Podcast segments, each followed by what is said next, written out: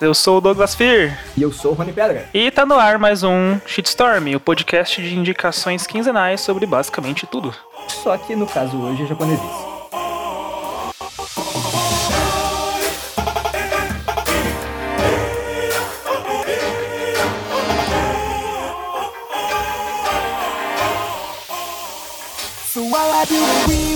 No matter what, whether rockin' the jiggly or the wiggly tongue, I gon' spin around over pallet time, slam you to the ground, lights out, rest in peace, I'm putting you to sleep, shawty, just ask the professor, whoa-oh-oh, step into my zone, you get it, chopped and choked, like a slowpoke, while I be chillin' like this, if you're looking to catch it now, well then stop, pops, you're a...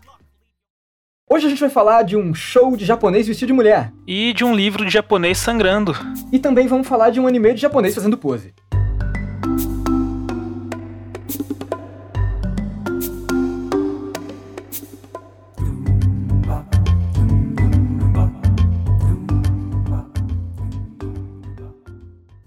E eu vou falar de um show de uma banda japonesa que eu fui ver agora esse mês, que é o Gazette.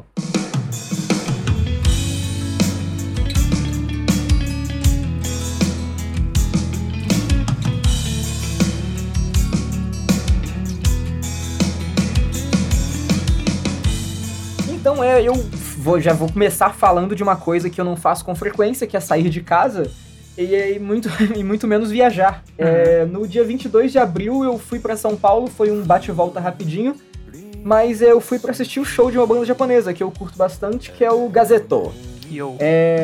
Eu não sei se... Assim, pra quem não conhece, é uma banda de visual kei, que é um estilo de rock japonês, que ele é além de ter as músicas, ele é muito galgado no visual. O visual importa muito para o que eles querem transmitir, para às vezes uma mensagem fechada de um álbum, sabe? Às vezes o álbum é temático, né? Então eles adotam um visual daquele jeito. E para enganar os fãs que são mulheres, mas que na verdade são homens. Exatamente, tem uns que parecem umas mocinhas, mas não são mocinhas. Tudo homem, aqueles bichos lá. Que te engana fácil na noite. Pois é, dependendo da quantidade de birita, eu acho que você cai. Então, essa é uma banda que eu gosto bastante, eu conheço eles praticamente desde que eles começaram, assim, a crescer lá no Japão, por volta de 2004, assim, mais ou menos. E é a segunda vez que eles vêm ao Brasil. Eles vieram já uma vez em 2013. Eu também consegui ir ao show. Foi bem bacana. Eles estavam com outro álbum lá. Uhum. Dessa vez, eles estão com um álbum que lançaram, acho que no final do ano passado, mais ou menos, né? O Dogma. Uhum. E é um álbum um pouquinho diferente do que eles estavam fazendo. Ele veio um pouco mais pesado, um pouco mais ocidental. E eles lançaram bastante prévias desse álbum, né? Sempre saía música, singles, né? No YouTube lá com um vídeo novo. Sim. O pessoal, banda japonesa, costuma fazer muito o seguinte: às vezes eles pegam um trechinho, tipo 40 segundos de cada música e colocam um vídeo no YouTube pra todo mundo ter uma prévia. Porque lá eles não têm muito costume de colocar a música, por exemplo, em serviço de streaming ou ela direto no YouTube e tal. Às vezes até o videoclipe mesmo eles não colocam, eles mantêm isso, eles vendem um DVD junto com o single, sabe? Um Blu-ray junto com o single. Mas, assim, quebrando essa tradição, o Gazette tem soltado as coisas recentes no Spotify, o que é muito legal pra gente aqui, que não tem como comprar os álbuns porque cada single acaba saindo a mais de R$150. E assim, eles também criam um famigerado hype também, né? Pra você ter um gostinho de como é que vai ser a pegada do álbum, né? É bem bacana você ter a prévia ali, porque aquilo, cara, hoje em dia eu acho que é bem difícil as bandas ganharem grana com vendendo disco, né? Porque querendo ou não, é muito fácil piratear, é muito fácil obter de forma ilegal e, por exemplo, no caso de uma banda mais desconhecida, é difícil de comprar. Então, tanto disponível de maneira legal e tudo, até estimula o pessoal aí nos shows, que é onde eu acho que o pessoal eles acabam lucrando mais, né? Uhum. Foi uma verdadeira aventura. A gente conseguiu os ingressos pra esse show. Ingressos desses que eu só não fui porque eu não consegui comprar essas porcarias malditas. Pois é, dessa vez, assim como na outra, eu, minha namorada e minha cunhada, nós fomos pegamos um ingresso VIP. Assim, de VIP não tem tanta coisa, porque você acaba só ficando um pouquinho mais à frente. Uhum. Mas dessa vez teve uma vantagem. O VIP, ele teve um meet and greet. Então, antes do show, a gente ia cumprimentar todos eles. Sim, você pode passar a mão na bunda de cada integrante da banda. Passei a mão só na mão mesmo, a bunda não deu tempo, né? O pessoal do staff limitava um pouco ali, então a gente não pôde fazer isso. Mas vem cá, não foi igual aquele show da Avril Lavigne não, né? Que você teve que tirar uma foto a 1 km de distância dela, né? Não, a gente não pode nem tirar foto. Então, melhor ainda, que pelo menos você pode chegar perto. Não, pois é, você pode cumprimentar todos, é rapidinho ali, mas pelo menos você cumprimenta eles, você olha nos olhos dele, você vê que os caras estão vestidos realmente igual a um anime. Sim, você vê que os senpais te notam. Sim, eles te notam muito rapidamente e muita massa corrida na cara. Que nem o suor retira durante o show, né? Eu lance assim, o visual kei, só pra quem não conhece, ele tem muito da influência do kabuki, que é o teatro japonês, onde assim, tinha muita maquiagem, né? Você praticamente redesenhava o rosto e inclusive os homens faziam papéis de mulheres, né? Porque era restrito, a beça e tudo. Então ainda tem um pouco disso no visual kei. Tem algumas bandas que alguns membros claramente são vestidos de personas femininas. Sim, e puxa bastante também do glam rock, né? Que é mais americano. Sim, pois é. No ocidental a gente teve isso com o glam rock, né? Sim. Algo mais afeminado, andrógeno e tudo. O pessoal que reclama de visual kei ser muito afeminado, pô, vai ouvir um Bon Jovi da década de 70, 80 pra você ver. É a mesma coisa. Não difere muito, né? Cara, é igual. Então, pra gente não se alongar muito... Cara, a pegada do álbum tá bem pesada. E como foi um show da turnê mundial, eles sempre tem que fazer uma mescla das músicas que vão rolar, né? Porque, por exemplo, se fosse um show no Japão, eles colocariam basicamente só as músicas do álbum novo, né? Que é o que lá é mais fácil o pessoal ir ao show. Aqui eles fizeram uma mescla dos álbuns, sei lá, de uns 4 anos pra cá, com uma ou duas músicas um pouco anteriores. Foi bem bom. O setlist do Brasil eu achei um pouco superior ao do México, né? Eles tocaram em vários lugares. E bem superior ao da Argentina, porque foi cancelado. Nossa, infinitamente superior, né? Eu diria, assim, que a Argentina foi 0 e o Brasil foi 100, né, na escala. A gente tem que ganhar de vez em quando da Argentina. Foi um problema que rolou, que aparentemente eles estavam nos Estados Unidos, né? Eles estavam no México, eles foram para os Estados Unidos, aí eles iam ir pra Argentina, eles iam se apresentar na Argentina no dia 20 e aqui no Brasil no dia 22. Eles não conseguiram o voo porque causou a tempestade, então o show da Argentina teve que ser cancelado, aí, tipo assim, pô, o pessoal ficou chateado. É a bosta, né? Tipo assim, imagino quem comprou e não conseguiu. E não, acabou... Chupa a Maradona, né? A Maradona se deu mal nessa. E... Só que assim, ainda teve... Cara, eu vi pelo menos uns 10 argentinos na fila do show aqui. Sim, ó, legal. Os caras não deixaram se abater. Quem conseguiu vir, pô, é do caralho que os caras conseguiram. Só que, putz, não é todo mundo que consegue ter uma grana pra fazer uma viagem internacional só pra ver um show, né? Tipo, é muito gasto. Sim, apesar de ser, entre aspas, aqui do lado, né? Mas ainda assim é uma grana. Pois é, não é todo dia que você tem, sei lá, R$1.500, né? Pra poder... Né? Pois é. Pra poder visitar outro país. E o local do show lá foi legal? Foi fechado, né? Cara, com a minha experiência de shows de banda japonesa, eles costumam fazer shows em lugares muito pequenos e geralmente lugares não muito bons, sabe? A gente já teve muitos shows, né? Eu acho que era Zona Leste, em São Paulo, que eu acho que não é um lugar tão bacana assim. Então, não é mesmo, pelo amor de Deus. Sem muita estrutura pra isso. Tipo, eu nasci lá, mas não é legal. Então, dessa vez, o show, ele foi... Cara, eu acho que era Barra Funda, Perdizes, eu não conheço São Paulo. Era Barra Funda. É Barra Funda? Era então, bem pertinho do metrô. Eu, como não conheço São Paulo, né? Então, foi por lá. É bem fácil não conhecer São Paulo, Amazonas. Foi numa casa chamada Audio Club. Ela é muito arrumadinha, assim, pô, acho que ela teve uma reforma recente e tal. Então ela é muito legal. O som dela, tipo assim, foi bem bom. Não foi perfeito, mas foi um dos primeiros shows que a gente teve espaço razoável pra se mexer. Assim, na área VIP ali, o pessoal sempre se amontou na frente pra poder chegar mais perto da banda, né? Tipo assim, cara, tinha no máximo três fileiras assim atrás de mim e tava um espaço bem tranquilo, sabe? Então, pô, não teve confusão, eu não vi... Eu vi só o cara passou mal antes do show, mas tipo assim, eu não vi problema, sabe? No outro show do Gazette, teve uma menina que quebrou o braço no meio da confusão. Nossa. Nossa. É porque assim, o pessoal ele é muito exagerado, como muitos dos fãs são adolescentes, né? É, então o pessoal é assim, muito...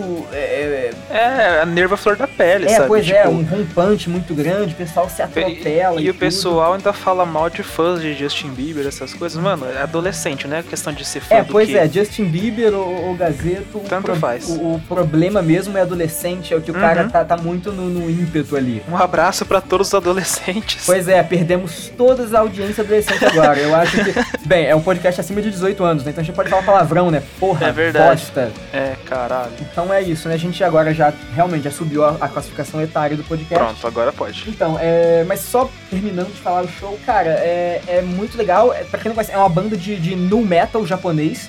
Uhum. Eles têm colocado cada vez mais coisas em inglês e as músicas estão um pouquinho mais ocidentais, porque eu acho que é realmente intenção, porque eles estão numa gravadora grande, né? Se não me engano, eles são da Sony, lá no Japão. Sim. Pra atrair público é bom dessa diversificada. Pois é. Então eles estão colocando um pouco em inglês pra poder conseguir um pouco mais de público além mar. Uhum. Mas eu acho que é uma das maiores bandas de rock em atividade no Japão, sabe? Então, sim, tipo, ela é muito popular lá e tudo, e a gente teve sorte de conseguir eles aqui uma segunda vez. Eles ficaram mais pop, tipo assim, pop no sentido de popular mesmo, né? Não de estilo sonoro, né? Pelo amor de Deus. Porque quando eu conheci eles, eu conhecia poucas bandas japonesas, né? A primeira que eu conheci, que eu fiquei mais fã assim, foi o Jiren Grey. Daí, quando eu conheci o Gazzetto, eu achei... Jiren Grey é super conhecido entre a galera do metal, cara. Então, daí eu logo em seguida eu conheci o Gazzetto. Daí eu falei, caraca, velho. E tipo assim, só coisa... Assim, a gente tá falando Gazzetto, só que você escreve... The Gazette, que tipo a pronúncia dele da própria banda acaba sendo Gazzetto, só que tipo assim, a gente ouve tanto, acostuma tanto, que a gente acaba falando assim, tá? Assim, tá errado, mas é a forma com que eles falam. E é mais bonitinho falar Gazzetto. Então, daí eu baixei na época, né, baixei legalmente, vamos dizer assim, a Polícia Federal não me prender aqui agora. Ouviu no Spotify?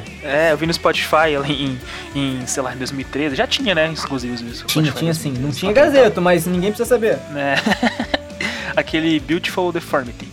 E eu achei muito foda, a começar pela capa dele, que é muito louco, que é uma quimera com um lobo... meio lobo, meio bode, meio pássaro, né? Meio pássaro, uma águia, assim, puta arte foda. É o lance do visual kei, sabe? Visual kei, tipo assim, toda a mensagem do disco, sabe? É esse...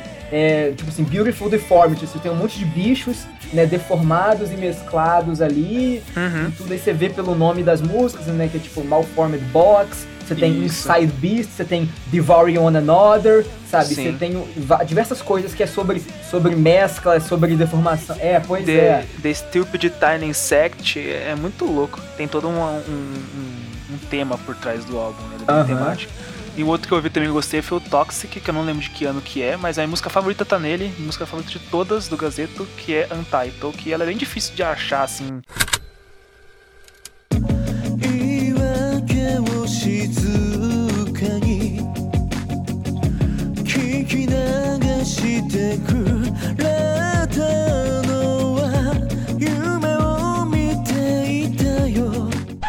No YouTube, eu acho que nem sei se tem ela. Não, é difícil de você achar algumas coisas dessas no YouTube, porque as gravadoras retiram.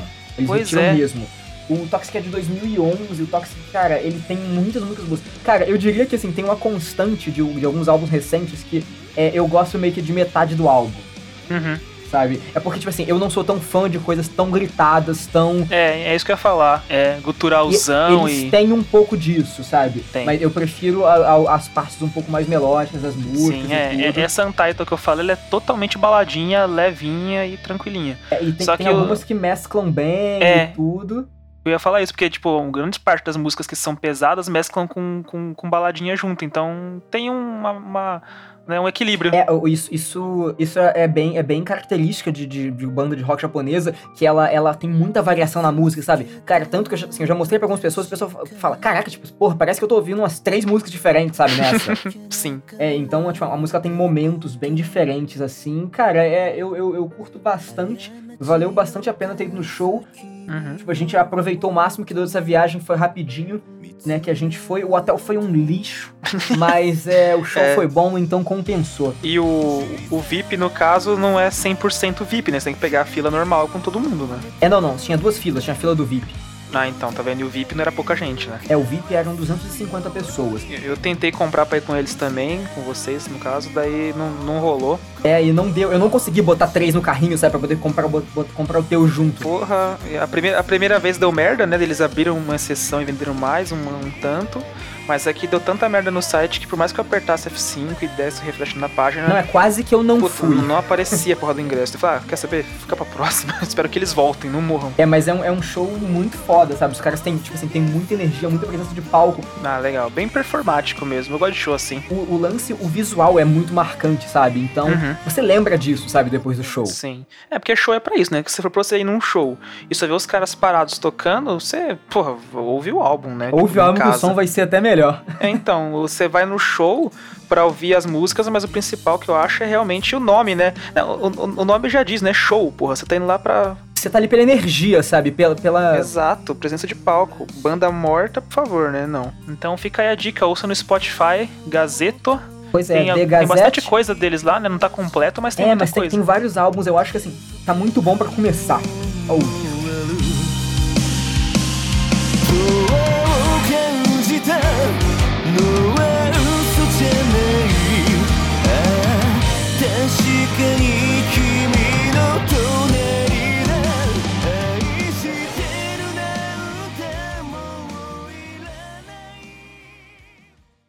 E eu vou falar sobre um livro de japoneses que morrem muito.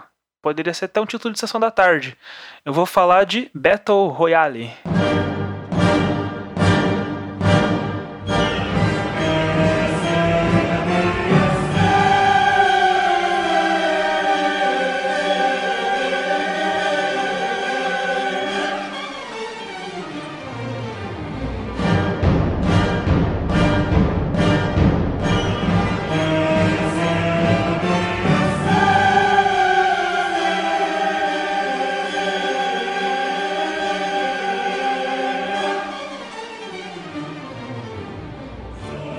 Então, Battle Royale, ele... Na verdade, eu conheci ele primeiramente, talvez em 2007 ou 2008, através do mangá. Né? O mangá Battle Royale, que inclusive também recomendo, tem desenhos fodasticamente lindos e detalhados, muito bem feitos mesmo, muito bem desenhados. Eu conhecia o Battle Royale de nome, mas eu só fui realmente me adentrar um pouco na história quando eu vi o longa, tem um live action. Sim, eu ouvi falar desse longa. Eu ainda não vi, infelizmente, eu pretendo ver. Então, esse filme ele é do ano 2000, eu devo ter visto um pouco depois disso, né? Eu lembro, tipo, você assim, é adolescente e tudo. Cara, é um bom filme, mas dizem que, assim, o livro e o mangá são melhores, né? Sim. Assim, tudo isso, a obra original é o livro. Começou no livro, o filme é da Toei, tô vendo aqui, nem sabia dessa informação, que se faz mais interessante ainda, né? Legal. É meio feinho, né? Como as coisas da Toei, mas é isso aí. Então, o mangá eu li então nessa época, e era a época que eu tava começando a... Eu acho que foi um dos primeiros mangás publicados aqui, né? É pela Conrad ainda, né? Quando ela publicava. É, então, pela extinta Conrad, que extinta, né? Que ela ainda existe, a Conrad? Nem sei. Não, já rodou. Já foi, né? Rodou, legal. E o... Legal, né? Já rodou, legal, né? Tipo, que bom. Foda-se os caras. Falou, Conrad, um abraço. Então, mas aí foi legal porque eu tava começando a formar o meu gosto por mangás e animes nessa época. Adolescência, né? Quando a gente tá uma esponja cultural, né? Exato, eu tava na adolescência nessa época ainda. Então, tipo, eu comecei a formar a minha base e aí foi aí que eu comecei a gostar de coisas desse tipo. Coisas mais sérias, mais seinen, mais pra jovens adultos. E aquilo, né? Ele tem tudo que um adolescente quer, né? Tipo, ele quer muita morte, né? Uma parada meio, assim... É um assunto simples, mas super sério, né? Sim, e tal. Super adulto, não tem as famosas japonesices de anime, sabe? De mangá e tal, que é expressão facial exagerada, senpai minote, waifus, não tem nada disso. Não tem o moe. Exatamente, esse era o nome. Então ele é total seinen, então assim, a história, como é que ela funciona, né? Ela se passa num futuro recente, né? Não tão distante assim, só que você percebe que não é atual. Tecnicamente é o Japão, eles nunca falam, né? Japão em si. Eles falam a Grande República do Leste Asiático, né? Que... É como se fosse um futuro levemente distópico, sabe? É um futuro não muito distante, mas distópico. Exato. É tipo, você imagina como se fosse um Japão autoritário, meio mesclado com uma Coreia do Norte, mais ou menos, assim. Uma parada que... É uma Coreia do Norte mais branda, né? Praticamente. Mais branda, imagine como quiser. E, tipo, tudo lá é censurado, tudo lá é proibido. Tipo, você não pode ouvir rock, por exemplo, lá. Porque letras de rock, elas incitam a rebeldia. É, a revolta, e eles não querem isso. Não querem revolta, ele quer manter a população sempre controlada, inclusive os adolescentes. Existe é tipo praticamente um ato institucional, né, nessa república do leste asiático, que é como se fosse, tivesse um excesso de população, e eles consideram que os adolescentes são muito revoltados no geral. Sim, então eles precisam reduzir a população de adolescentes. Isso, é basicamente isso mesmo, porque assim, se for pra dar merda, a primeira parte que vai querer se rebelar contra o governo são os adolescentes, porque estão na flor da idade e são jovens, né, tem ideais. Então, adolescente não pode discutir política, adolescente não pode ouvir rock, adolescente não pode usar camisa de banda, o personagem principal não podia nem entrar com uma guitarra na escola, sabe? É, o lance do, assim, como o Japão sempre foi, um país muito reprimido, sabe? Então, eles colocam meio que um excesso nessa repressão que o país teve. Inclusive, fazendo uma ponte com o Visual Kei, um dos motivos do surgimento do Visual Kei é esse, é meio que quando o Japão meio que, sei lá, tipo, foi descobrindo rock e tudo, foi, sabe, tipo, depois da Segunda Guerra e tudo, país muito reprimido e etc, uma forma deles se soltarem, exagerarem, assim, até com contato, né, com a cultura ocidental, foi o rock, só que eles meio que...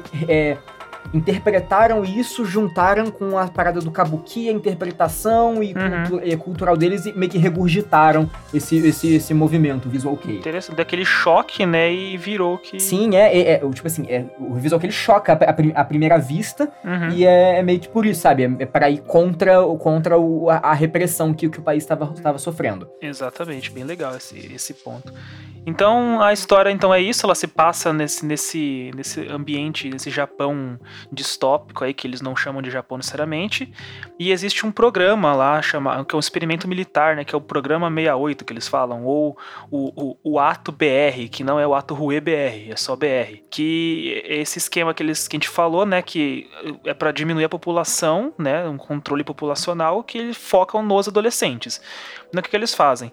Os estudantes do último ano do ensino médio, uma sala aleatória é escolhida, tá? Uma dessas turmas, e é avisado pra eles que eles vão pra uma excursão e tal, eles não sabem o que vai acontecer, e quando eles estão no ônibus... O Japão sempre tem a excursão, né, da sala, né, tipo, viagem pra praia, alguma coisa assim, como todo anime, né, todo mangá tem o episódio da praia, só que desse aí é o episódio da praia From Hell. Se eu vivesse no mundo do Battle Royale, sempre que tivesse uma excursão pra praia, meu cu ia trancar na hora, tipo, não vou, pelo amor de Deus, não quero, porque o programa... Não ia passar nem o Wi-Fi. Não ia passar nem o Wi-Fi, cara, porque esse o programa, que é esse negócio que eles fazem com os jovens aí, acontece todo ano lá, né? E é televisionado, todo mundo assiste e tal. Não chega a ser um show de horrores. É o Big Brother deles. As pessoas são obrigadas a assistir, assim, né? Vai passar, mas ninguém gosta, sabe? Todo mundo repudia, mas não pode falar nada, porque senão você tá sendo contra o governo. Mas enfim, o que acontece? E acaba... É cultural, né? Tipo assim, cultural. Faz parte, né? Então não tem como fugir daquilo. Sim, Jogos Vorazes, todo mundo fala que copiou e tal, mas eles meio que fizeram uma coisa parecida, que realmente é inspiração, mas voltada pra um negócio mais o pessoal gosta, sabe? Mas no Battle Royale, não. No Jogos Vorazes, assim, todo mundo tem essa briga, né? O pessoal fala, Jogos Vorazes copiou Battle Royale e tudo. Cara, na verdade, assim, a premissa é muito, mas muito semelhante. Eu duvido que não tenha uma inspiração, só que é uma versão menos sangrenta e mais bonitinha, sabe, da história. E a base dos Jogos Vorazes é mais aquele negócio do social, no caso, como é que fala? Ele vai pro político, né, as castas, não são castas, mas são regiões, né, colocar o conflito entre as regiões, né, deles. E o ser humano como um ser superficial, sabe, voltando muito pra aparência, essa crítica do consumismo e tal, e no Battle Royale é diferente. O lance, né, do patrocínio, né, aos combatentes e tudo, que aqui a gente não tem nada disso. Nossa, Battle Royale não tem nada. Aqui é muito mais cru e você parte pra sorte quase, né. Exatamente. Eles vão receber uma mochila com uma arma aleatória, tipo, eu acho que é um um pão, uma garrafa d'água e um abraço. Alguns primeiros socorros, se eu não me engano, também. E a arma, entenda como quiser, porque eles podem ganhar um garfo. A arma, você pode ganhar um rolo de macarrão, você pode ganhar um papel higiênico, você pode ganhar um AK-47. Exatamente, tipo isso. E se vira com o que você tem, meu filho. Então, assim, a base é essa. Eles te colocam num ônibus pra uma excursão, mete um gás sonífero na sua cara, você acorda numa escola em algum lugar. Na verdade, assim, não é sempre numa ilha que acontece isso, né? Varia. Mas nessa história em si, né, que se passa, é numa ilha isolada lá, que tinha uma vila que o pessoal do governo isola essa ilha. Então as casas continuam tudo lá, mas não tem mais linha telefônica, tudo, mas você pode se esconder nas casas e tudo mais. Em volta dessa ilha tem vários navios do exército que ficam circulando para ninguém fugir por mar. E você acorda numa sala de aula e com um professor maluco. Eles vão para um ambiente totalmente controlado, sabe? Isso. Por eles. Menos, assim, e eles têm o lance de também para obrigar o pessoal a se mover, né, e se enfrentar e se encontrar. Eles têm o lance de proibirem alguns setores da ilha. Isso. Cada personagem, eles têm uma coleira no pescoço, que é tipo um rastreador GPS, e com explosivo dentro. Se você tentar atirar, vai explodir. Se você não ficar... Se você tiver num quadrante proibido, também explode. Então é uma forma de colocar o pessoal sempre em movimento para aumentar a chance de conflito e para que o jogo demore menos. Uhum. Se você falar assim, eu vou ser esperto, vou entrar numa casa, vou ficar aqui escondido até o jogo acabar, você se fode porque...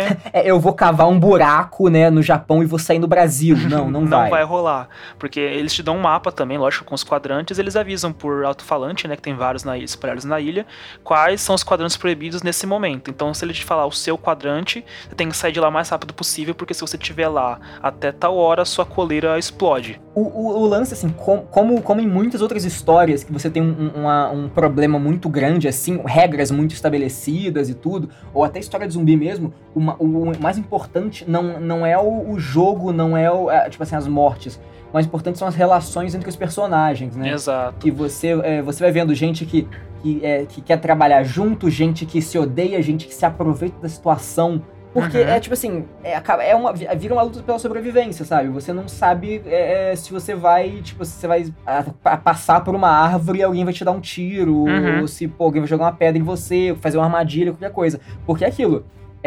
Você tem que levar qualquer conhecimento que você tiver pra esse jogo, né? Uhum. Então, quem tem qualquer conhecimento de sobrevivência, escoteiro, etc., pode ter alguma vantagem. Sim. Do que alguém totalmente sedentário como nós, que vamos morrer em 10 minutos. Totalmente isso.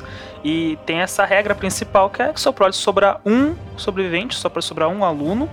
E eles tentam mesmo, né? O personagem principal, por exemplo, como não podia deixar de ser, que é o Shuya Nanahara.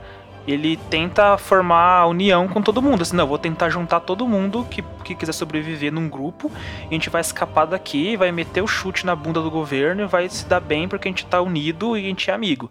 Só que tem a galera que surta, né? Tem sempre um aluno mais comportadinho lá e tal, que eles pensam que vai estar de boa, o maluco pira, fica muito louco e sai matando todo mundo, sabe? E que nem você falou, cada um meio que tem uma habilidade, assim. Alguns não tem nenhuma, mas alguns têm algumas habilidades. Então tem o maluco que luta Kung Fu, tem a mina que ela é meio puta ali, e ela consegue, ela fica... ela vai manipulando os caras, né? Ela é literalmente puta, sabe? Não é machismo, não. Ela é tipo... Ela usa isso como arma. E ela foi abusada quando criança, não sei o que. Você tem um pouco da... Assim, sempre que você meio que encontra um personagem novo, você acaba vendo um pouquinho do background dele, né? Pra você saber até onde ele pode ir, o que ele pode fazer na história, né? E tudo mais. No filme você tem vários flashbacks e várias paradas. Claro, é muito condensado. Mas Sim. O filme ainda é bem, bem legal, sabe? Sim. O livro, ele é bom que ele explora muito mais coisas. Assim, eu li o mangá é muito bom, muito detalhado, mas o livro explora muito mais o personagem. Então, só pra comentar sobre o livro, como é que funciona a estrutura dele, quem gosta de Guerra dos Tronos vai achar legal, porque ele meio que conta por capítulos a visão de cada personagem da ilha. Então, e as histórias são em tempo real, então elas se cruzam. Então, enquanto um cara tá falando, ao mesmo tempo tem um outro em outro lugar que quando você vai ver acontece alguma coisa. Por exemplo, isso é muito maneiro. É muito maneiro. Bom. Por exemplo, tem um personagem que ele tá andando, daí chega de noite, ele fala, bom, tá frio pra caramba, vou acender uma fogueira aqui pra me manter aquecido, né? E amanhã eu vejo o que acontece, porque... provavelmente no capítulo de outra pessoa ele fala, e não sei o que, e vê uma fogueira. Exatamente. No capítulo seguinte, um cara tá também lá com os pensamentos dele, monólogo lá do personagem, falando sobre ele. ele quando ele era na escola e tal. Daí ele fala assim, ele fala do nada, ele percebe, bom, eu vou morrer, então eu tenho que matar, porque senão eu vou me fuder. Daí na hora ele vê um brilho próximo a ele e vê que alguém acendeu uma fogueira. Então você já sabe o que vai acontecer em seguida, né? Vai ter uma disputa entre os dois ali. Ah, é bem interessante esse formato. E tem o lance da arma, né? Que você falou. Então, um cara pode estar... Você não sabe quem vai estar com qual arma. Então, assim, você vai atrás de um cara pra matar ele, você tá com uma faca de caça. Mas se ele tiver com uma calibre 12, sabe? Mas e se ele tiver com um garfo? Então, é um jogo de sorte. E se ele tiver com um rolo de macarrão? Com um escorredor de arroz? Sim. Com um clipe de papel. Com um garfo de plástico. Com uma Beyblade. Com um origami. O origami seria mancado. Ele poderia dar corte de papel, que dói pra caramba. E o trio principal dessa história são os amigos, que é o Shuya Nanahara, que eu já comentei, a Noriko, que é uma colega deles, esse Shuya Nanahara... Ele é órfão, então ele conheceu essa garota que visitava o orfanato. E o Shogo Kawada, que é um repetente, né? Que eu não vou explanar a história dele. Mas ele é um amigo que já conhece algumas coisas desse jogo. E ele ajuda pra caralho eles. Só que assim, você nunca sabe se ele é amigo ou se ele é inimigo. E aí que tá a parada do livro. Você nunca consegue saber o que a pessoa tá pensando, sabe? Por mais que você explore o personagem, qualquer um pode falar assim, vou com você, e virar as costas e te matar no menor descuido que você tiver. É, e é uma história assim, que ela assim como, né, o Game of Thrones, ele não tem muita pena dos personagens. Ele nenhuma. Cara, assim, sim, você sabe que vai morrer muita gente ao longo da história. Sim. E isso é um recurso, sabe? Ele faz parte. Uhum. Da narrativa. Eles não morrem, e não morrem de graça não, sabe? Tipo, o jogo é esse, a proposta é que eles têm que se matar. Os que não querem matar, provavelmente vão acabar morrendo, sabe? E os que querem matar, provavelmente vão acabar vencendo, né? Vão ter uma vantagem porque o psicológico dele já diz, vai em frente e mata o amiguinho. Então, é muito legal isso. Ele é bem violento, que nem eu falei, as mortes são...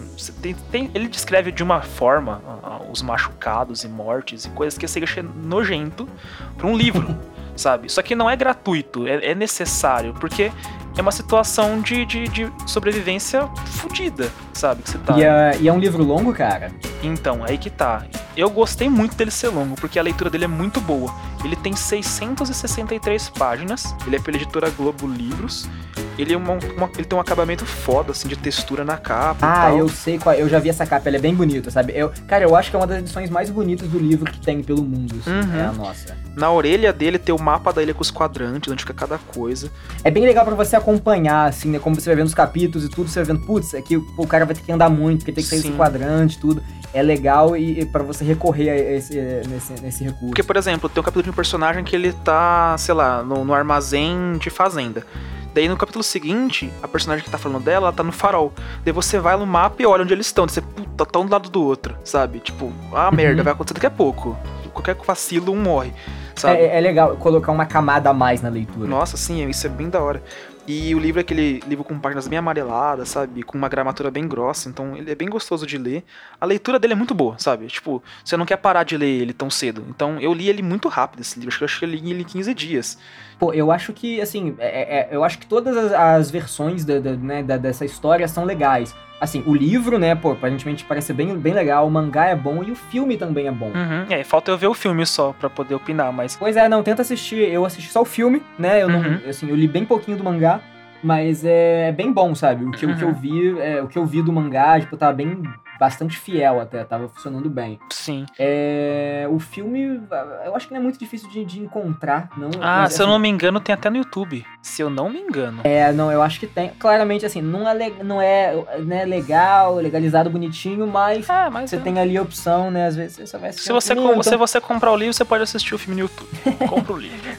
Ou então se você vai ver qual é só. Sim. O mangá não tem mais, né? O mangá tá extinto. Poderia relançar, seria muito louco.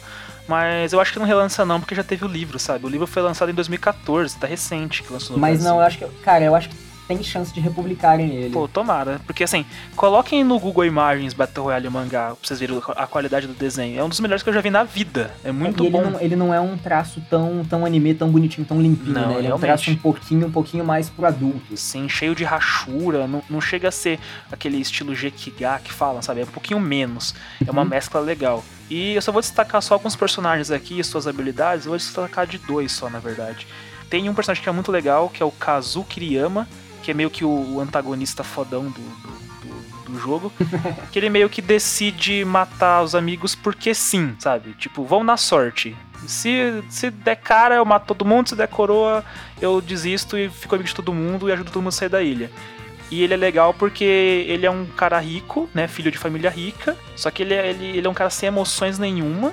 E ele tem total domínio de técnicas de como desarmar o ser humano só de ler livros de anatomia. Esse é o nível desse maluco, assim. Dá pra ter um pouquinho de medo. E mais dois personagens rapidinho. Tem o Shinji Mimura, que é o jogador de basquete galãzinho da escola e hacker. Por que não? Cara, assim, o foda é que é um livro, um mangá, um filme assim, com muitos personagens e assim, nomes bem japoneses. O que pra gente... pode ficar complicado de acompanhar, porque, cara, são quantos? 20 e poucos alunos? São 42 alunos. Olha só, então são 42 alunos, são 42 nomes em japonês. Tipo, você não vai lembrar. É difícil, assim. Ainda mais num livro que não tem referência visual nenhuma, sabe? E eu nunca tinha lido um livro com nomes em japonês. Foi difícil. Foi um pouco difícil. Eu imagino, deve ser mais complicado mesmo. No meio pro final você acostuma um pouco, mas no começo é difícil. E também diminui o número de personagens, é mais fácil de você saber, né? De você acompanhar, né?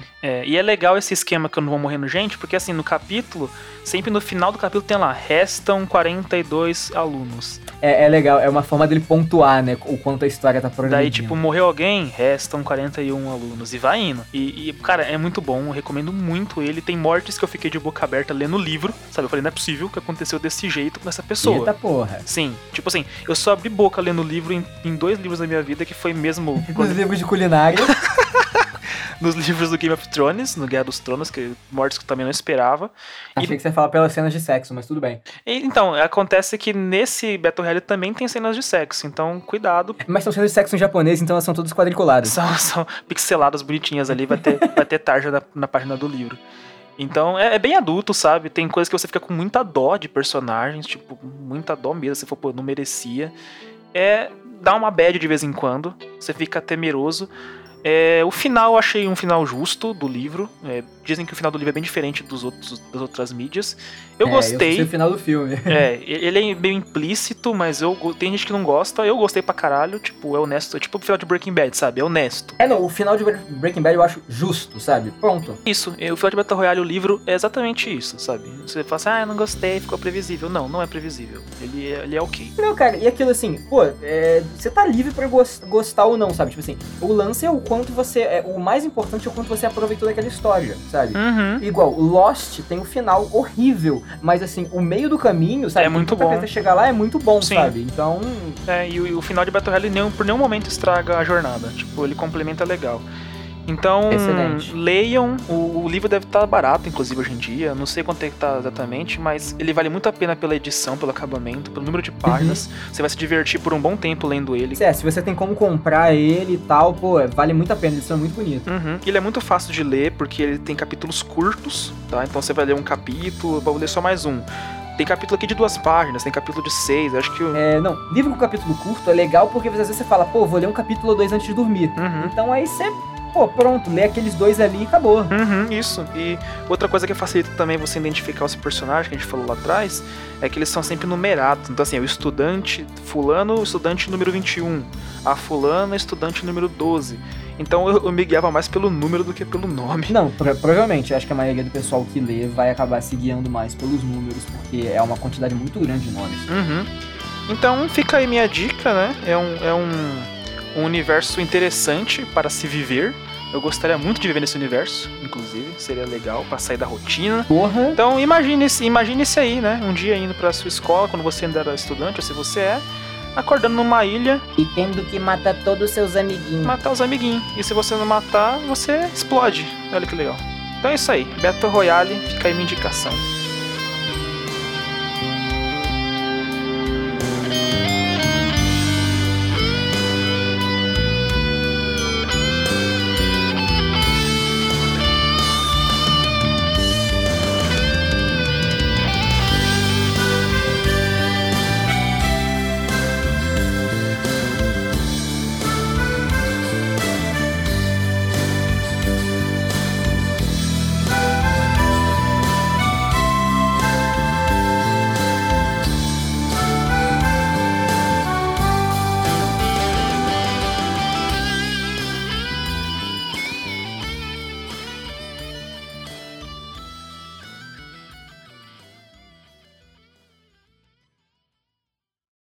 Eu não sei você, Douglas, mas eu já tô fazendo pose. Ah, eu já tô fazendo pose desde a hora que começou. Eu não saí dela, inclusive. Tô aqui com uma estátua humana.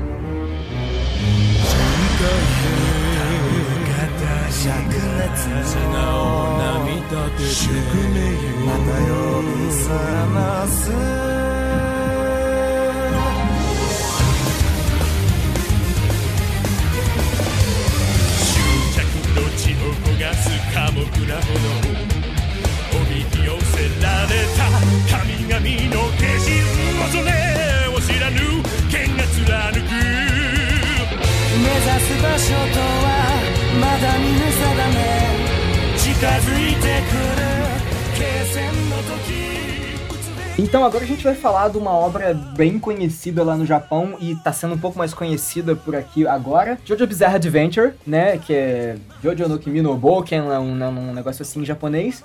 Que ela o mangá dela começou a ser publicado, eu acho que em 86, e tá em publicação até hoje. Uhum. Né? Ele tem várias fases, mas assim, ele teve um hiato, né, em 2004 e depois voltou em 2011, mas assim, ele é interessante por diversos motivos. Um deles é que ele sempre tenta fazer com que o protagonista seja um Jojo, sabe? Sim. Que ele faz com que o nome do cara tenha, sabe, essas duas sílabas de alguma forma. Sim. E pra quem não conhece, já deve ter visto em vários sites, tal, gente falando, imagens. É um anime bem carnavalesco visualmente, tá? Eu, inclusive, tinha um pouco de preconceito antes até assistir. Eu também. Ele tem um impacto visual muito grande, sabe? O estilo do autor, né, Hirohiko Araki. Ele é bem característico, ele não é tão anime, sabe, tão mangazinho bonitinho, assim, ele puxa um pouco mais pro realista. E uma coisa assim, se você acompanha o mangá, até o anime, na fase atual dele, você vê que o traço dele vai mudando, ele vai sendo atualizado. É, ele vai evoluindo até, né, fica bem melhor. É a mesma coisa que o autor faz, sabe, é meio que, quase que a cada fase ele vai tendo traço um pouquinho diferente, sabe, então ele usa pra poder experimentar estilos, né, e tal, o que é muito maneiro você ver. Isso. E ele tem muito apelo visual, então, tipo assim, as capas, as ilustrações-chave, elas têm sempre, assim, os personagens fazendo uma pose e tudo. É, e uma onomatopeia pulando, assim. É, sabe? E a maioria deles são, tipo, uns caras muito fortões, muito másculos, assim. E muito estilosos, pra dizer assim, né? É, pois é. Então tem isso, sabe? E o lance das onomatopeias voando por cima das ações, assim, é uma característica de JoJo, assim. Inclusive, eles usaram isso não só no mangá, né, onde seria o normal, eles usam isso muito no anime. Sim, também. Você tem lá um personagem com uma pose maluca, com uma onomatopeia explodindo na sua cara. É bem legal. Pois é, eu acompanho o JoJo mais pelo anime, sabe? Eu sabia que existia. Assim, na década de 90 teve uns especiais pra vídeo, né? De uma das fases, o terceiro arco, né? Stardust Crusaders. E lá pra 2000 e pouco, assim, teve um longa de animação do Stardust Crusaders mesmo. Tipo assim, sério, o Japão gosta muito desse arco, muito mesmo. Tanto que o protagonista dele, tipo, cara, ele tá em outros jogos, ele é muito referenciado, a galera faz muito fanart, que é o Jotaro. Talvez você tenha visto, é um cara de sobretudo, geralmente tá com sobretudo azul, ele tem uma boinazinha, sabe? É, um capzinho lá que emenda com o cabelo, é bem maluco. É, pois é, quase sempre com a mão nos bolsos e um cara muito fortão, muito altão. É. Sempre sério. É, pois é, só pra, né, assim, as fases animadas, né, que a gente tá tendo, a primeira é Phantom Blood, né, que ela apresenta pra gente o Jonathan Joestar, que é um filho de um rico, né, e tudo, você vê que é um cara... É um cara simples, é um cara honrado, sabe? Ele é muito bonzinho. É até meio frígido, né? Se for pensar. É, ele é meio assim, acaba sendo meio bobo, né? Sim. Mas ele é um cara que tem um coração muito bom. O sonho dele é ser um grande cavalheiro. É, pois é. Tipo assim, então ele é muito honrado, tudo assim. Só que tem uma morte numa família mais pobre, né? E um personagem, ele é introduzido na história, o Dio, ele acaba sendo adotado pela família do Jonathan, né? É, meio que por uma dívida de família, né? O pai do Dio salvou a vida do pai do Jonathan. Sim, então eles têm essa dívida, né, de sangue, né, quase. E é muito engraçado esse primeiro arco, porque assim, quando você vê imagens de JoJo na internet, você vai assistir esse primeiro arco, você fala, nossa, não tem nada a ver com aquilo, é a mesma coisa. Eu tô vendo um negócio certo, né? Então é bem diferente. É, tenha paciência e veja, porque ele começa com uma outra pegada. E assim, desde o primeiro segundo você vê que o Dio é a maior personificação do chamado cuzão. É, ele é o vacilão, é o mal. Porra, o Dio, tipo, o cara é mal de graça. É, tipo assim, eu te odeio. Por quê? Porque eu quero te odiar, meu amigo. Eu vou foder com a sua vida. Mas por quê? Porque sim. Ele tem um rancor muito grande de tudo, sabe? Parece que assim, é quase como se ele culpasse a família Joestar pelo pai dele ter morrido, sabe? Exato. Pelos pais dele terem morrido. Sim, e por ele estar vivo, sabe? Tipo assim, eu sou um cara pobre, eu preferia estar morto. Mas, tipo, vocês salvaram minha vida. É, então eu vou estragar a vida de vocês. Então é bem engraçado isso, esse rancor dele. Ele é aquele puto que faz a merda, daí você fala, quem fez a merda? Dele, não fui eu te adoro. Daí você fala, Dio, isso é verdade, você é muito bonzinho. Jonathan, seu filho da puta, por que você fez isso? Sabe, tipo... tipo... A culpa sempre cai no outro, né? Ele consegue se safar sempre. Sim. Cara, eu sei que assim, só pra gente resumir e sem dar muito spoiler... É difícil não dar spoiler, né? É, a ideia dele é, assim, é meio que tentar usurpar a família. Então, ele vai dar um jeito de tomar o lugar do Jonathan na família... E até aconteceu algo sobrenatural. É, porque tinha que acontecer algo sobrenatural, óbvio, né? Pois é, o que a gente pode dizer é que esse primeiro arco ele é muito inspirado em Drácula de Bram Stoker. Eu até comentar aqui, eu diria até que ele tem uma analogia, nada a ver com inspiração, porque não tem como. Mas ele lembra bastante Bloodborne. Sim, eu diria que a época, né, tipo, é aquilo, né, século XVIII, século XIX, né, algo meio assim. É, Inglaterra ali. É, ele tem um pouquinho disso, né, então por isso que tem esse lance de cavaleiros, né, ainda. Isso, é bem legal isso. A gente vai falar por alto dos outros arcos pra não ter spoiler, né? Mas aí depois a história evolui pro outro arco, que é o Battle Tendency. É, faz até sentido os nomes, né, dos arcos, que a história ela começa a ter um pouco mais de combate. Sim. Né, e tudo. E é muito legal o lance, assim, as lutas no JoJo, elas têm aquele lance que a gente acostumou a crescer vendo, a ver no Yu Yu Hakusho, que é a luta, você não ganha porque você é mais forte, você ganha a luta porque você é mais esperto, né? É, pessoalmente é o estilo de luta que eu mais gosto, assim, eu não sou fã de... Assim, eu gosto de Dragon Ball, mas eu não sou fã das lutas de Dragon Ball porque é só porrada. Eu gosto do cara que vence porque ele é esperto. Então, eles criam essa mitologia também. O recurso, né, que ele usa pra vencer, né?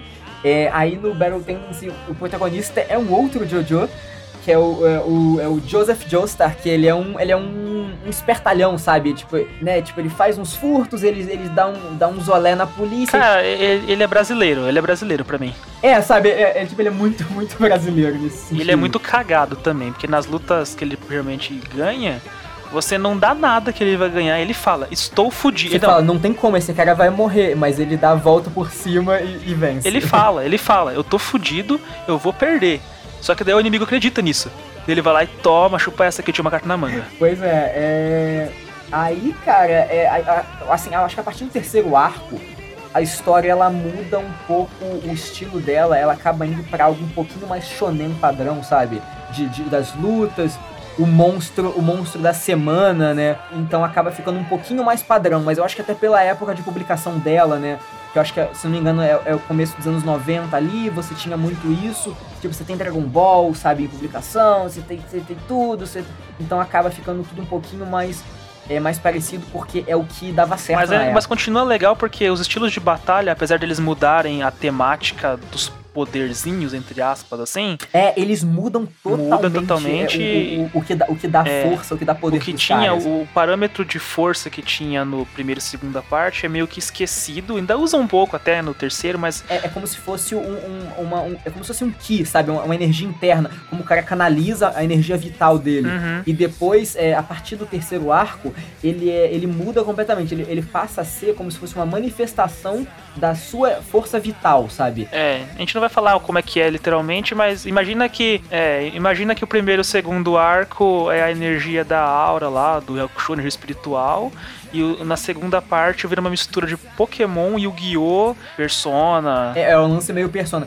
Sim, são manifestações meio que corpóreas dos poderes dele. E aí onde JoJo brilha, né? É quando você tem inúmeras referências e os poderes dos stands, né, que são chamados, são muito criativos. É, Jojo tem muita referência à cultura pop, nos nomes dos personagens, nos nomes dos stands, nos nomes dos golpes. É, o criador da série, ele é muito fã, né, de música dos anos 70, 80. E então você... Cara, por exemplo, o nome dos personagens, o Dio, é referência ao Ronnie D. James Dio, e é Dio Brando o nome dele, então, é o Marlon Brando, sabe? Então você tem essa amálgama. É, tem uma lista infinita aqui de referências que a gente podia citar, né? Muita coisa. É, tipo assim, tem lá não sei o que, Robert não sei o que, Speedwagon, é referência ao Rio Speedwagon, numa banda. Você tem um personagem que o nome dele é ACDC. Sim, referência não precisa nem falar, né? Que é referência ao molejo. É, pois é.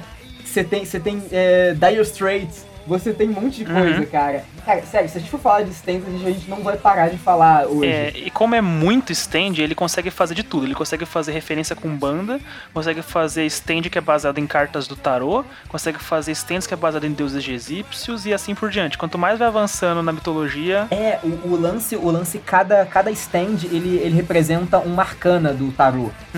É, essa é uma mini saga dentro da terceira saga. Daí quando eles passam por essa parte, daí você tem os stands baseados em deuses egípcios e vai indo. E é legal que cada um é muito. Eles não são bonitos visualmente, tipo, assim como nada em JoJo. Não, eles são umas loucuras, sabe? Tem um stand que ele é como se fosse um cara muito forte com uma cabeça de pássaro e ele cospe fogo. Ah, esse pra mim é um dos mais normais, tem piores ainda. Tem um stand que é uma tomada. Pega essa. Tem um stand que é uma miragem. É, assim, quem nunca assistiu, não pensa que stand é como se fosse só um monstro. É um conceito, né? Tipo, quando eu falei da tomada, não é um monstro em forma de tomada. Não, é uma tomada. Sabe, tem uma pedra, ele tem uma tomada. Fala, que tomada que é essa? É o stand do cara. E ele tem um poder maluco que você vai descobrir quando você assistir, sabe? Tem um outro que é, sei lá, é um bebezinho, que é o usuário, que é a pessoa que invoca. Que você não dá nada, é um bebê de bosta. E tem uns poderes, assim, os poderes dele são muito legais. Tipo assim, tem um que para o tempo por um determinado período. Tem um stand que ele é, tipo assim, ele é incrivelmente rápido e, tipo, então ele vai socar muito rápido. Tem um stand que é uma arma, é um revólver, só isso. Pois é, o que é muito, muito legal, sabe? Então são muitas possibilidades. Tem um stand que o poder dele é transformar os outros em criança, para que aí os oponentes deles vão ser mais fracos que ele e vai ser mais fácil ele vencer. É muito maluco. Tem um stand que é um navio cargueiro, só isso. Pois é, foda-se, é um navio. É um navio. E o cara que controla, eu não vou falar porque é spoiler, tudo bem, seria bem legal se eu falasse. Pois é, mas assim, o JoJo, ele é muito interessante por conta disso, pelos... as tiradas de criatividade que o autor tem, sabe? Agora mistura tudo que a gente falou agora de sacadas legais visuais e de conceito com stands com nomes de banda, que deixa tudo muito mais legal. Pois é, e é tudo muito bem desenhado, sabe? Eu acho tudo muito detalhe, tudo. Sim, apesar de ser feio, no quesito de esquisito e bizarro, é bem trabalhado. É, tipo assim, ele é muito bem desenhado, só que é muito esquisito, sabe? É espalhafatoso. Sim, é extremamente espalhafatoso. Tudo, assim, a arte, os stands. O bacana é que a gente tem tudo que saiu de JoJo do anime no Crunchyroll. Então tem como você assistir legalmente. Sim, a parte 4, que é nova, tá saindo o episódio por semana também lá, então dá pra você assistir um episódio anterior. Sim, pô, a parte 4 tá muito legal, ela mudou o estilo do traço, mas eu tô achando muito boa a história, sabe? Eu não gostei tanto do terceiro arco, que é o Stardust Crusaders, mas o arco 4, o Diamond is Unbreakable, tá muito legal, cara, e eu tô assistindo toda semana. Tá uma história tipo de lenda urbana, assim, né, um mistério na vila, o que tá acontecendo. É, e uma coisa que tá legal é que, assim, eles estão mantendo, assim, eu vi poucos episódios, mas estão mantendo a história fechada, tipo, numa cidadezinha, sabe? Então você tá tendo os personagens bem explorados, e uma coisa que é legal é que um personagem do arco 3, né, o protagonista do terceiro arco, ele é um secundário nesse. Agora sim. Mas ele tá sendo muito melhor desenvolvido do que antes. E acontece muito, né, porque no arco 2 também tem o protagonista, que no arco 3 também é um secundário. Ele, tipo, eu diria que o Joseph continua tão bom quanto, sabe? Inclusive, no arco 3 ele ainda existe e é citado, não aparece no arco 4, quer dizer. Sim, ele faz algo importante. É, o pessoal gosta muito dele, pra mim, pra você também, né, é o melhor JoJo. É o melhor JoJo, não tem como. Sim, é porque cada saga, né, é uma linhagem da família, né, a gente não sei se a gente comentou, mas...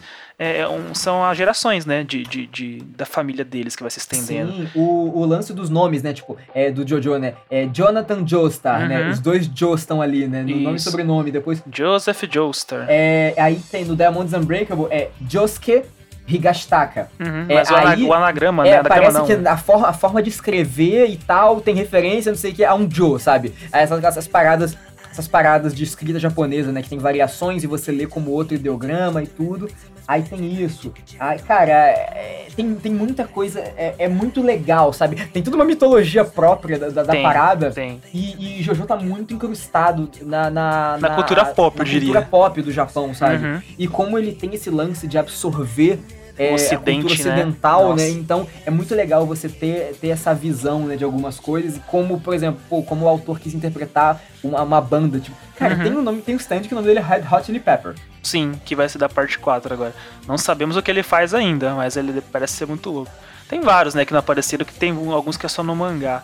Mas do que a gente viu até agora, dessas 4 partes, né, a quarta em andamento, eu pessoalmente gosto mais da 2 também, né? Acho que você também, né? Gosta mais da parte 2. Uhum. Que foi a mais de aventura, assim, né? E a parte 2 é muito legal, assim. As lutas, elas são inteligentes. Você tem... A história varia muito. Ela começa num ponto. Ela termina uma parada completamente diferente. Tem pouco personagem, não tem tantos protagonistas. São 2 protagonistas, né? Basicamente, só. Pois é, são 2 protagonistas. Eles têm um mestre no meio do caminho.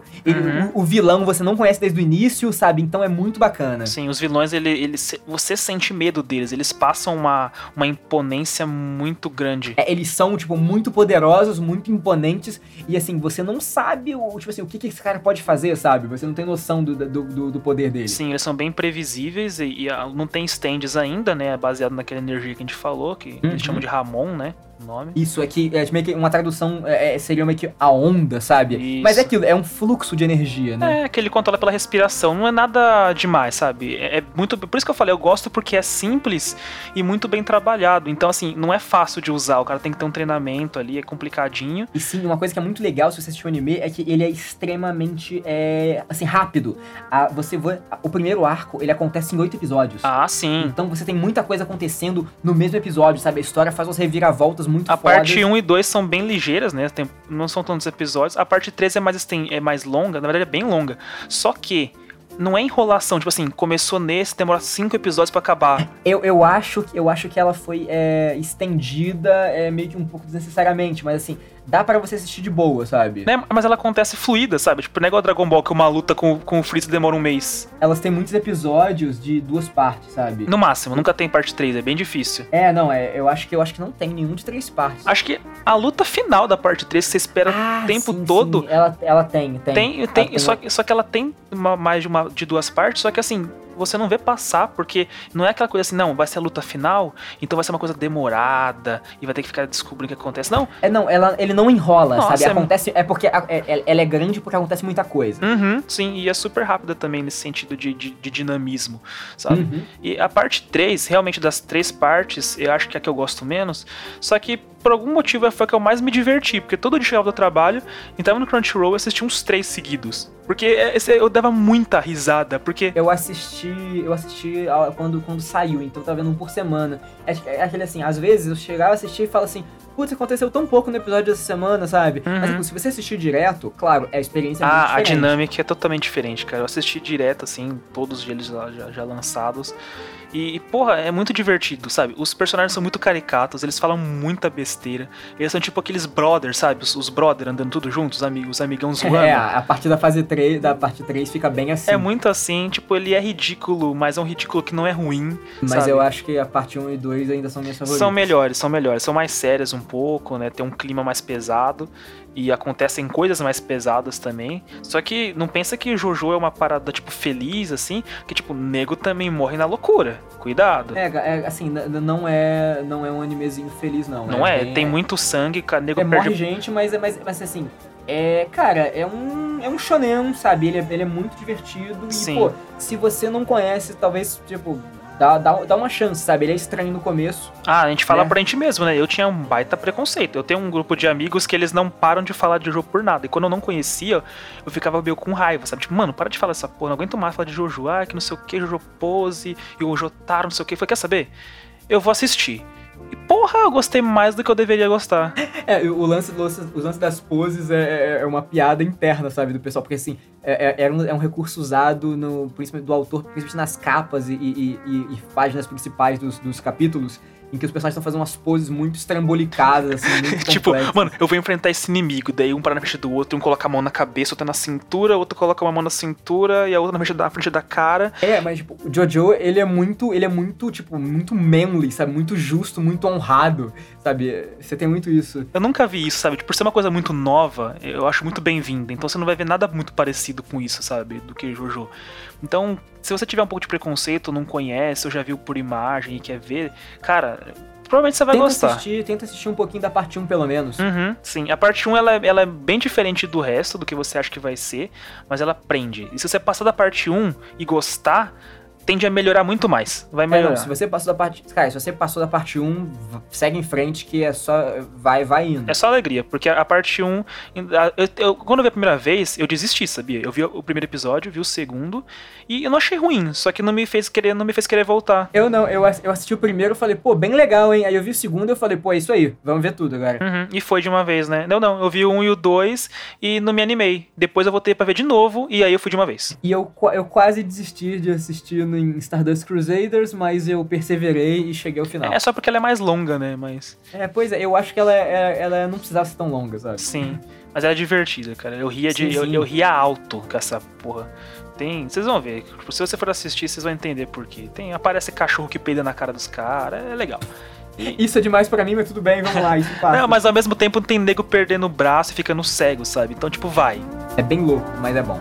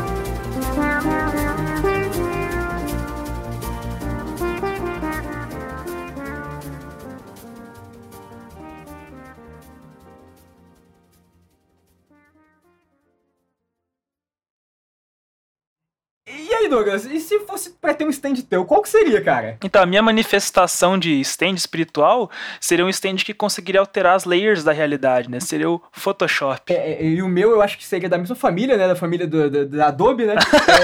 Seria praticamente uma dupla sertaneja de stands, né? Seria o Premiere e o After Effects, né? Um corta a linha temporal, né? Timeline, e o outro modifica os elementos dela.